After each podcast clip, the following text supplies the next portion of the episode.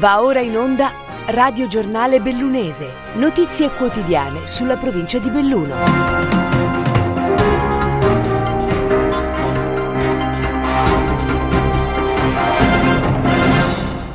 Benvenuti ad un nuovo appuntamento con il Radio Giornale Bellunese, questi fatti che affronteremo nell'edizione di oggi di martedì 13 giugno 2023.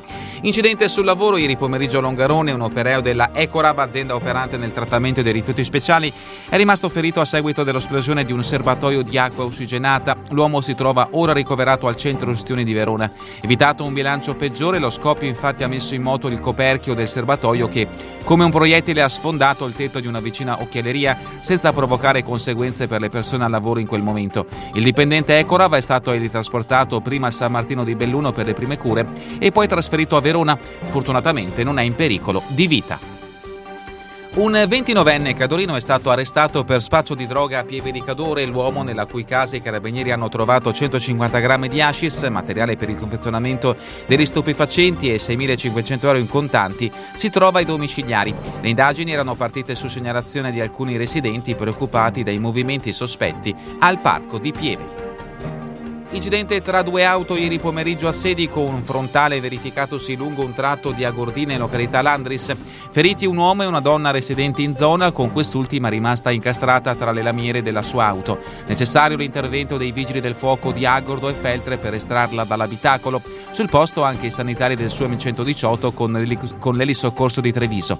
La donna è stata condotta al pronto soccorso dell'ospedale di Belluno in condizioni che fortunatamente non destano particolari preoccupazioni.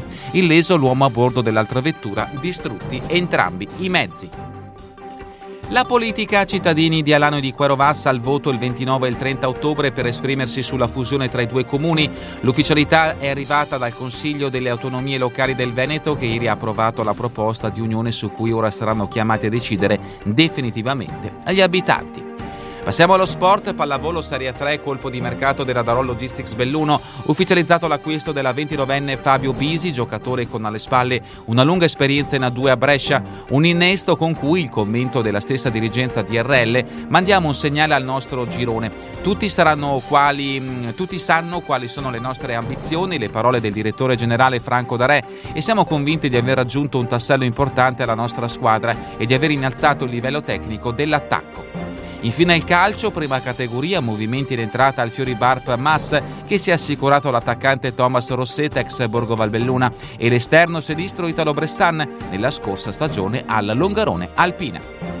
È davvero tutto per questa edizione del Radio Giornale Bellunese. Vi ricordo che le notizie sono tratte dai quotidiani newsinquota.it, il Gazzettino di Belluno, il Corriere delle Alpi e dal sito del settimanale L'Amico del Popolo. A voi tutti un buon proseguimento di giornata in compagnia come sempre di Radio ABM, la web radio dell'Associazione Bellunesi del Mondo.